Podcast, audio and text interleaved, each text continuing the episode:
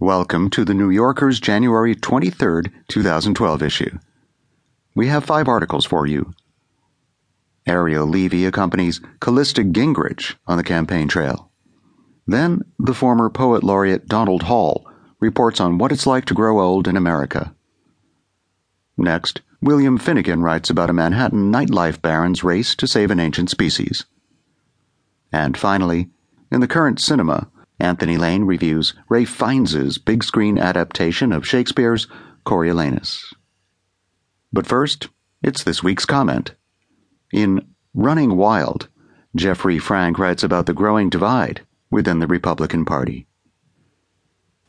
On the second Tuesday in March, 60 years ago, Republican primary voters in New Hampshire had a choice of two major candidates.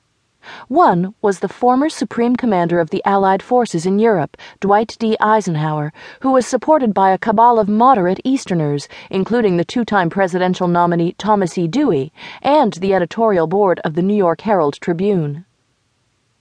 His opponent, Senator Robert A. Taft of Ohio, the older son of former President William Howard Taft, was the early favorite and had the backing of the Manchester Union leader and of conservatives generally.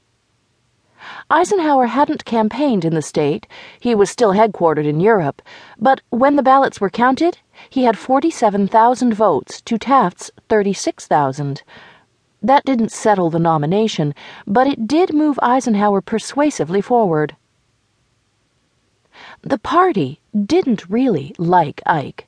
He was a career soldier who had come out as a Republican only that January, and many in the GOP believed that he wasn't truly one of them, although they could see that he was more electable than his chief opponent. Many Republicans today view Mitt Romney, who won the New Hampshire primary last week and is now the likely nominee, in much the same way. They did like the reliable, somewhat isolationist Taft, he opposed NATO who favored old age pensions and public housing. But the party and Taft came to terms with Eisenhower. His choice for vice president, Richard M. Nixon of California, pleased the old guard, who admired Nixon's red hunting prowess, and it satisfied the need for someone who shared Eisenhower's outlook on foreign policy, which was deeply internationalist.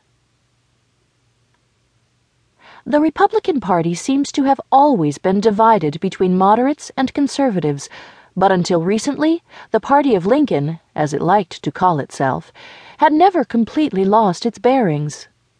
Even when it was bitterly divided, as it was in 1964 when Barry Goldwater and Nelson Rockefeller competed.